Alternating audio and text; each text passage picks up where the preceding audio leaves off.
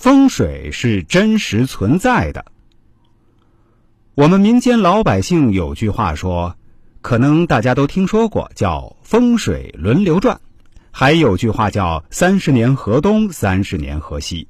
在中国古代，一个家庭、一个富翁乃至一个大家族，想要保持长盛不衰，是一件相当不容易的事情。但是呢，李嘉诚他自己本人就懂风水知识，而且学得还很好。他自己也经常跟香港风水师都保持着亦师亦友的关系，所以就让这种转动的风水及时纠正了过来，一直保持在他家里。据说顶级风水师给李嘉诚看一次风水收费是一百万港币以上，这还是十年前的价格了，现在肯定不止这个价格了。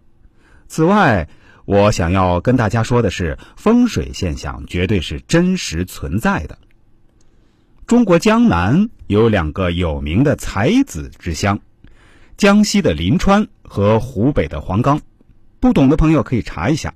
这两个地方历朝历代都出天才少年，至今每年都有大量考上北大、清华或者名牌大学少年班的学生。然而，非常奇怪的是，这两个地方都是偏僻山区，交通不发达，经济也相对比较落后，这就不得不让人诧异了。这就跟风水有关。我们中国还有句古话叫“穷山恶水出刁民”。此话绝对不假。再次声明一下呀，我在这里说个例子，但绝对不是对贵州人民有偏见，希望不要引起误会。贵州有个县，居然上千年来没有出一个可以记载在中国名人词典里的名人。恢复高考三十多年，这个县里也没有出过一个北大清华学生，这恐怕也只能用风水来解释了。其实风水并非一成不变的，很多都可以通过人工改造加以完善的。比如在都江堰建起了之前，四川算是一块不毛之地。自从李冰父子将都江堰建起后，四川才慢慢变成了天府之国。再比如西安，古代风水很好，但现在就真的不行了。